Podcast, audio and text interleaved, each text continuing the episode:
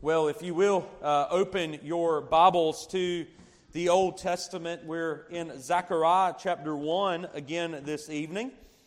And I'll go ahead and give you uh, something of a forewarning.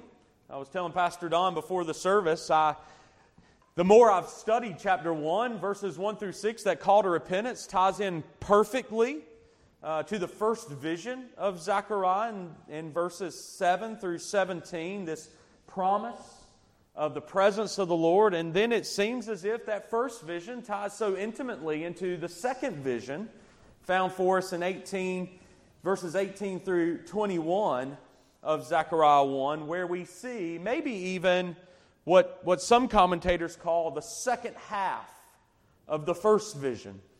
Actually, many commentators and, and, pastors that I've listened to preach through Zechariah and those commentaries that I've read through Zechariah, most of them actually handle all of chapter 1 in one chapter or in one sermon because it has very clearly before us this promise of the presence of the Lord in mercy and grace for those who will repent in verses 7 through 17. And then in verses 18 through 21, we have those who will not return to the Lord. And the promises of the gospel are sure for them, just as so for those who repent. let me, under, let me kind of reemphasize what I mean there. The gospel promises, the Lord's promises, have both the positive blessings for those who will repent and then the negative judgments for those who will not. And, and so, what we have here in these first two visions of Zechariah, all within chapter 1, is this call to repent. This call to return to me, and I'll return to you. Remember, it's a promise that's declared for us in verses 1 through 6. Then in verses 7 through 17, we have, for those who repent, a return of the Lord. And then in verses 18 through 21, we have what we would call maybe a pattern of God's judgment upon those who will not. John Calvin so rightly says in the prophecy of Zechariah, chapter 1, part 1 and 2, that we have a doctrine of heaven and hell, that we have the eternal visions of victory for God's people and damnation for those who stand against it. And so, with that in mind, I want to read all of chapter 1 in its entirety so that we can have a full grasp of what we have before us, a full scope of the call to repentance, the blessing for those who will repent, and then the judgment for those who won't. And I've called this sermon Scattering and regathering. And I use that language from Matthew chapter 13. And let me read just a, a, three or four verses from Matthew chapter 13 before we read Zechariah chapter 1. Remember, this is the parable of the wheat and the tares. And the Lord Jesus Christ says, The field is the world, and the good seed are the children of the kingdom, and the weeds are the children of the evil one. And the enemy who sowed them is the devil. The harvest is the end of the age, and the reapers are the angels. Just as the weeds are collected and burned up with fire, so it will be at the end of the age. The Son of Man will send angels, and they will collect out of his kingdom all causes of sin and evildoers, and they will throw them into the furnace of fire, where there will be weeping and gnashing of teeth. Then the righteous will shine like the sun in the kingdom of their Father. Let those who have ears hear. Well, that's what's before us. The promise of the coming kingdom of Zion will contain no evil or evildoers. And so we have the people of God rising in victory, but those who are of the devil being destroyed. That's the two visions in Zechariah chapter 1. And so, with all that in mind, let us indeed hear the word of God. Ye who have ears, let him hear. In the eighth month, in the second year of Darius, the word of the Lord came to the prophet Zechariah, the son of Berechiah, son of Iddo, saying, the Lord was very angry with your fathers, therefore say to them, Thus declares the Lord of hosts, Return to me, says the Lord of hosts. Now I will return to you, says the Lord of hosts. Do not be like your fathers, to whom the former prophets cried out, Thus says the Lord of hosts, Return from your evil ways and from your evil deeds. But they did not hear or pay attention to me, declares the Lord. Your fathers, where are they? And the prophets, do they live forever? But my words and my statutes, which I command my servants, the prophets, did they not overtake your fathers? So they repented and said, As the Lord of hosts purposed to deal with us, for our ways and deeds, so has he dealt with us. On the 24th day of the 11th month, which is the month of Shebat, in the second year of Darius, the word of Lord, word of the Lord came to the prophet Zechariah, the son of Berechiah, son of Iddo, saying, I saw in the night, and behold, a man riding on a red horse. He was standing among the myrtle trees in the glen. And behind me were red, sorrel, and white horses. And then I said, What are these, my Lord? And the angel who talked with me said to me, I will show you what they are. So the man who was standing among the myrtle trees answered, These are they whom the Lord has sent to patrol the earth. And they answered the angel of the Lord who was standing among the myrtle trees and said, We have patrolled the earth, and behold, all the earth remains at rest. Then the angel of the Lord said, O Lord of hosts, how long will you have no mercy on Jerusalem and the cities of Judah, against which you have been angry these 70 years? And the Lord answered gracious and comforting words to the angel who talked with me. So the angel who talked with me said to me, Cry out. Thus says the Lord of hosts I am exceedingly jealous for Jerusalem and for Zion, and I am exceedingly angry with the nations that are at ease. For while I was angry but a little. They furthered the disaster. Therefore, thus says the Lord I have returned to Jerusalem with mercy. My house should be built in it, declares the Lord of hosts. And the measuring line shall be stretched out over Jerusalem. Cry out again. Thus says the Lord of hosts My city shall again overflow with prosperity, and the Lord will again comfort Zion and again choose Jerusalem. And I lifted my eyes and saw, and behold, four horns. And I said to the angel who talked with me, What are these? And he said to me, These are the horns that have scattered Judah, Israel, and Jerusalem. Then the Lord showed me four craftsmen. And I said, What are these coming to do? And he said, These are the horns. These are the horns that scattered Judah so that no one raised his head. And these have come to terrify them, to cast down the horns of the nations, who lifted up their horns against the land of Judah to scatter it. This is the word of God for the people of God. Thanks be to God for it. Well, one of the things that I might need to clarify for you a little bit, or maybe even unpack for you a little bit, is the fact that the gospel promises both victory for God's people and the judgment and wrath for those who are enemies of God. Now, you might uh, say, well, Matt, that is not the gospel. That the Lord promises mercy and grace for those who belong to Him and judgment for those who do not. But we must understand, just as Jesus teaches in Matthew chapter 13, that the gospel declares to us that there will be no evil nor evildoers in the kingdom of God. And that is a grace and a mercy to God's people. For what would Zion be? What would heaven be if there was evil and evildoers that remain? What would victory be if evil, sin, and the devil would continue to reign or to even live apart from the judgment of God? See, the gospel carries for us, yes, a message of repentance, but the gospel carries for us a victory that is sure, a victory over our enemies, a victory over the evil one, the devil himself, victory over the dominions and the principalities of darkness. And so, as the call to repentance in verses 1 through 6 cries out amongst those who are at ease in the city of Jerusalem, there is promises that are declared for those who will repent and there are promises for those who will, who will not, who will remain at ease, seeking to do the very opposite thing in which the Lord has asked them to do. And so we have to think for a minute, when we think about repentance, we must think for a minute how, how good repentance actually is for the people of God. Repentance always carries a promise of blessing actually think that Zechariah chapter 1, verses 1 through 6 gives us that grand promise. And it, it's been preached for the past two weeks by Pastor Don and myself that as we return to the Lord in faith and repentance, He promises in mercy and grace to return to us. And that is, that is spelled out for us. Maybe we might even say illustrated for us.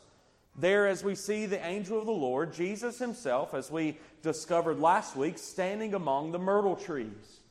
You remember as we handled the first vision of Zechariah chapter 1, we talked about how this was somewhat of a, a Eden restored.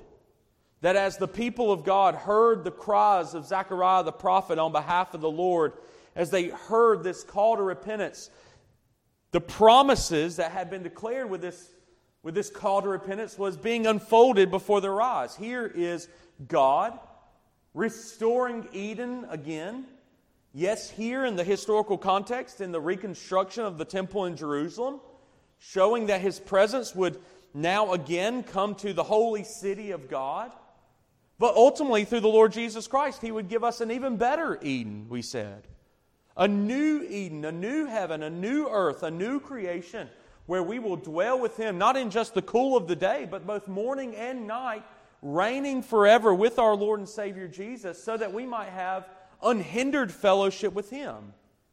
And so, as the Lord Jesus Christ stands in the midst of the myrtle trees in this first vision, as he hears the reports, even from this angel army, it seems, that all is at rest within the world, we, we have this picture of the coming Zion. We have this picture of eternity with our God where, where all things are indeed at rest. There is no more uprising against the people of God. There is no more raging war waging war against sin. There, is no more principalities of wickedness that seek to tempt us to despair. Even the, the devil himself, Satan himself, is, is mercifully for the people of God destroyed. And so we have this return to me, and I will return to you. It's this doctrine of repentance. And last week we mentioned the prophet Isaiah, and I think that the, the beauties of, of repentance is clearly displayed for us in Isaiah chapter 6. And we know something of that, that text, I hope. Um, that we, that we understand that as, as Isaiah sees the heavens opened and he sees the one sitting upon the throne and he sees the majesty of the Lord seated upon the throne on high, the, the train of his robe filling the temple, immediately the response of Isaiah is what? Woe is me, for I am unclean and I dwell among a people of, of unclean lips. It, it, it's, it's so much of a picture of, of God's holiness in Isaiah chapter 6 and, and Isaiah's sinfulness and unworthiness to be in the presence of God, he doesn't know how to even stop repenting, it seems. Not only am I a man of unclean lips, but I live amongst a world, a people of unclean lips. And the beauty of the gospel is that the Lord Himself, sitting upon the throne, sends an angel. It says, An angel flew to me, and he had fire in his hands. You, you, you remember that picture? If, if you know the scene that I'm talking of in Isaiah 6, he takes tongs and he takes a burning piece of coal and he goes and he touches Isaiah's lips, showing us the purification, the purification of God's grace and mercy for those who will declare that they are woefully, woefully undeserving to be in the presence of the Lord. And even that, that burning coal shows us that there is a painstaking cost there's a painstaking cost of our salvation. And of course, the cost of repentance is the death of Christ, that all of our sins, past, present, and future, might be laid upon Him on the cross of Calvary, so that when we come confessing and believing, He is faithful and just to forgive us of our sins and to cleanse us from all unrighteousness. We have this substitutionary atonement of Jesus there upon the cross of Calvary, where the promises of the gospel are sure that all of those who will return to me, I will then return to you. There will be no more separation between God and man through the one mediator, Jesus Christ. As we come in repentance, He will meet us with, with grace and with mercy. That's clearly on display for us in Zechariah chapter 1, verses 7 through 17. But what about those who will not return? You, you kind of notice the language that is before us, even in that first vision. We look at verses 14 and 15 where the Lord says, I'm exceedingly jealous for Jerusalem and for Zion. He's saying, I'm exceedingly jealous for my people. So much so that I am exceedingly angry with the nations who are at ease.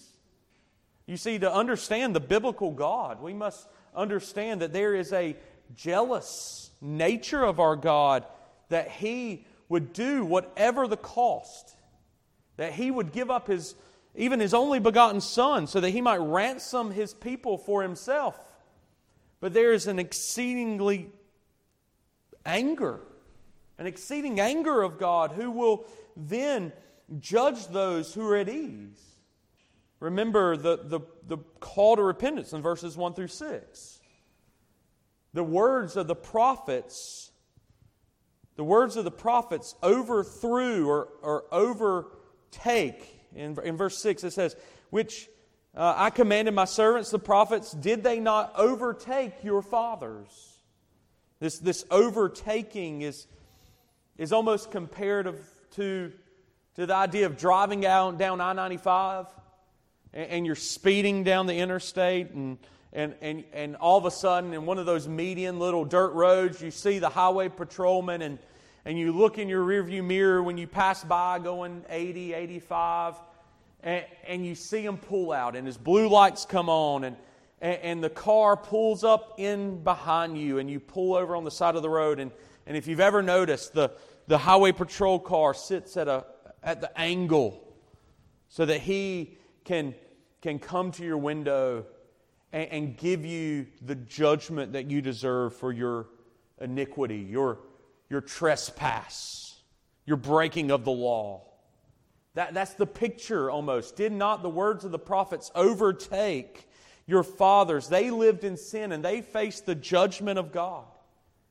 And, and now what we see here is that, that in verses 18 through 18 through the end of the chapter, verse 21, we have this, this call, this vision for those who have not repented of the sins of their fathers, for those who have remained at ease, for those who uh, are now under the exceeding anger of God. Even in verse 15, it says, For a while, I was angry but a little, but they furthered the disaster. How did they further the disaster? By their continued unbelief, by their continued rejection, by their continued disobedience. I've been reading through uh, St. Augustine of Hippo's, The City of God. It's a, a lengthy work. I've been off and on reading it through uh, out this year. I've been trying to read a, a huge volume throughout uh, each year for the past couple of years. And so this year I decided I would tackle the city of God. And uh, I was really good at reading as I ought in the beginning of the year, and then I fell off a little bit. Now I've jumped back in, and, and in it, St. Augustine gives us a, a teaching. He gives us his understanding on the doctrine of hell. And, and that's what I'm reading right now, and it ties so perfectly into this because it says, both body and soul face torment forever. There's no relief. And at the same time, Augustine says that there's no place the sinner rather be. And that caught me off guard at first. I said, wait a second. Don't they, at the end of time, bow before the Lord and confess Him as King? Yes. And then at the same time, don't they recognize God for who He is? Holy, majestic, good, yes. And yet, verses like this, here in the end of verse 15, and they furthered the disaster. Augustine even references this particular verse that says, Yes, they know who he is, but even throughout all eternity, they despise and reject him. They are eternally deserving of the wrath and the judgment. And that's something that is declared for us. These these promises are declared for us in verse 6 because we have a timeless truth that we ought to cling to even as we understand these first two visions. Because the Lord of hosts, he says there in 5 and 6, my statutes which I commanded, they're unlike the words of your fathers. They're unlike the words that they believe, the lies that they believe. My word is e- eternally true. And you notice, even in the repentance of the people of God here in Jerusalem, in Zechariah 1, verses 1 through 6, as the Lord of hosts purposed to deal with us, as He had determined to deal with us in grace and mercy, so He has dealt with us. And so we have this doctrine, really, that's before us that, that our God purposes to meet his people with grace and mercy and victory. But for those who are against him, his threats are never idle. His, promises are, are always true. Yes, the Word of God presents to us this call to repentance and mercy and His presence for those who will repent, but also at the same time, it gives us a warning of coming destruction for those who will not. It's almost as if Zechariah is telling us in these first two visions that we can be sure of this God keeps his promises. He will bring victory to those who repent, and he will bring wrath and judgment to those who will not. You know, the Lord has promised, as we referenced even last week in Isaiah 55 13, that there will be a time where the thorn bush will grow. And the thorn bush will grow up into a pine tree, and the briars will grow up into the myrtle tree. He says that Eden will be restored. There will be a time in which God's people will dwell in His presence forever. And yet, for those who rise up against, that are represented here with these four horns in verses 18 through 21, they will be under the eternal torment of a wrathful God.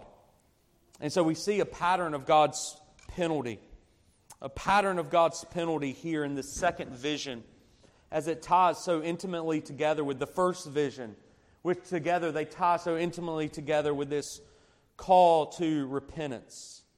And so we see this second vision in Zechariah saying, I lifted my eyes and saw, and behold, four horns. And in verse 19, I asked the angel who talked with me, What are these?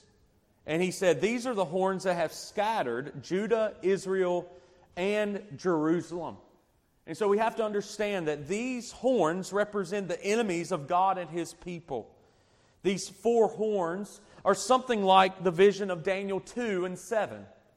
That they are, are actually nations who have lifted up their hand against the land of Judah, lifted up their hand against the city of Jerusalem to scatter the people of God. But unlike Daniel 2 and 7, we are not to take literal historic kingdoms to be represented by these four horns. You remember in Daniel chapter 2 and 7, as we journey through that great book a year or two ago, we knew that the, the first kingdom was Babylon, where King Nebuchadnezzar reigned. And less than 90 years later, the next kingdom, Medo Persia, came into power, but it eventually falls. And then next was Greece, the great superpower, and Alexander the Great reigned there. And, and yet, 270 years later, his kingdom is ushered off of the stage. And then there's Rome, this, this great but, but violent kingdom. In Daniel's visions, it, it smashes all the other kingdoms, and yet, 500 years later, the stone comes, you remember.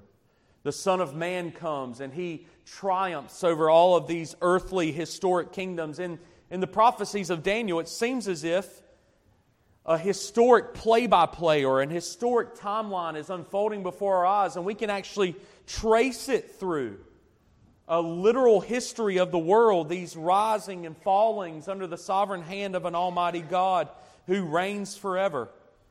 But here, these four horns are, are better represented as north, south, east, and west.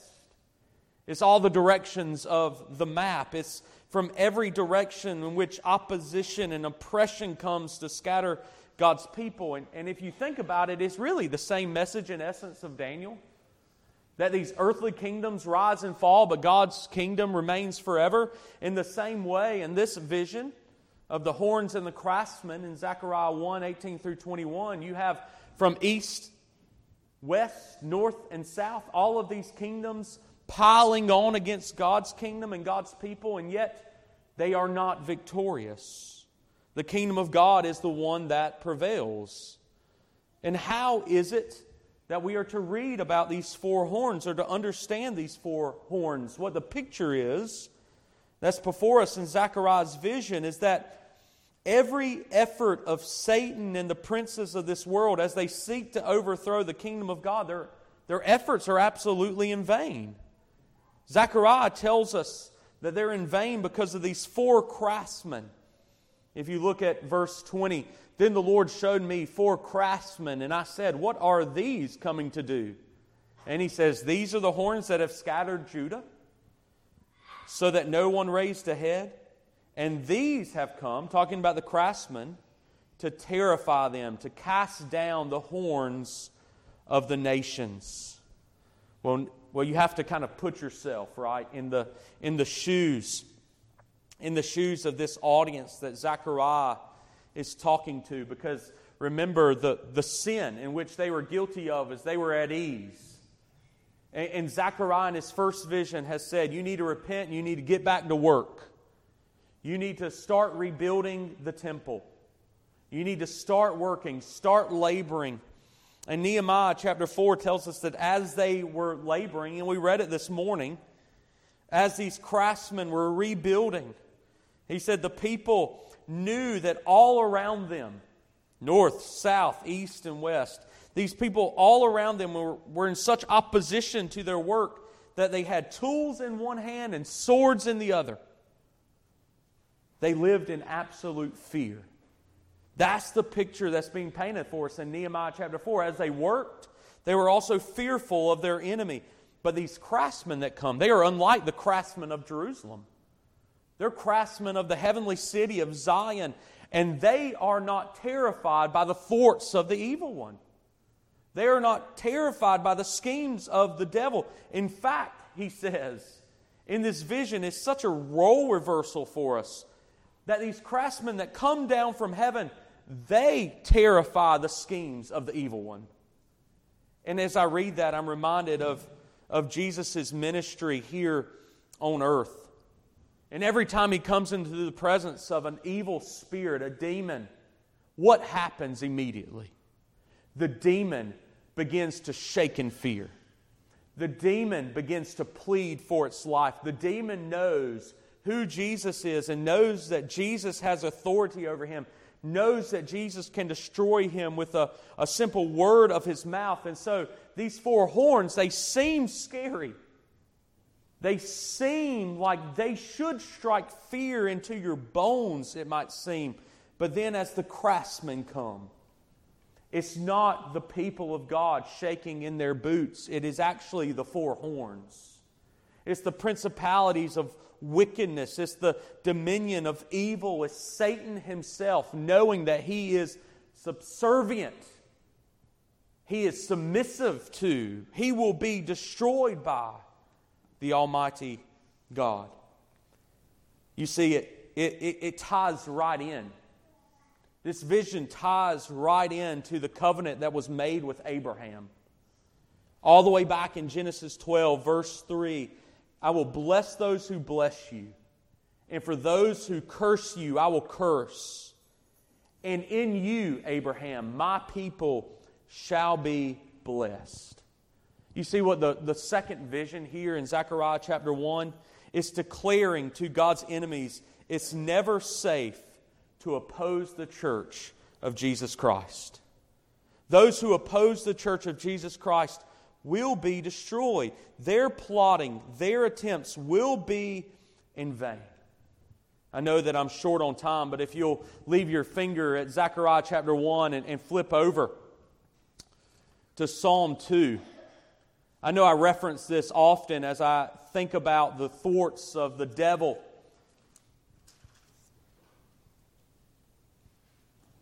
And the dominion of darkness that is surrounding us even today.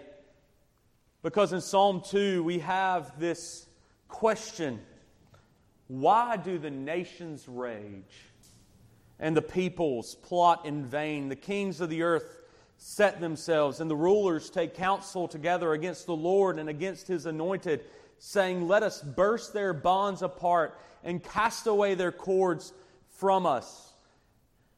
But he who sits in the heavens laughs the Lord holds them in derision. Then he will speak to them in his, in his wrath and terrify them in his fury, saying, As for me, I have set my king on Zion, my holy hill.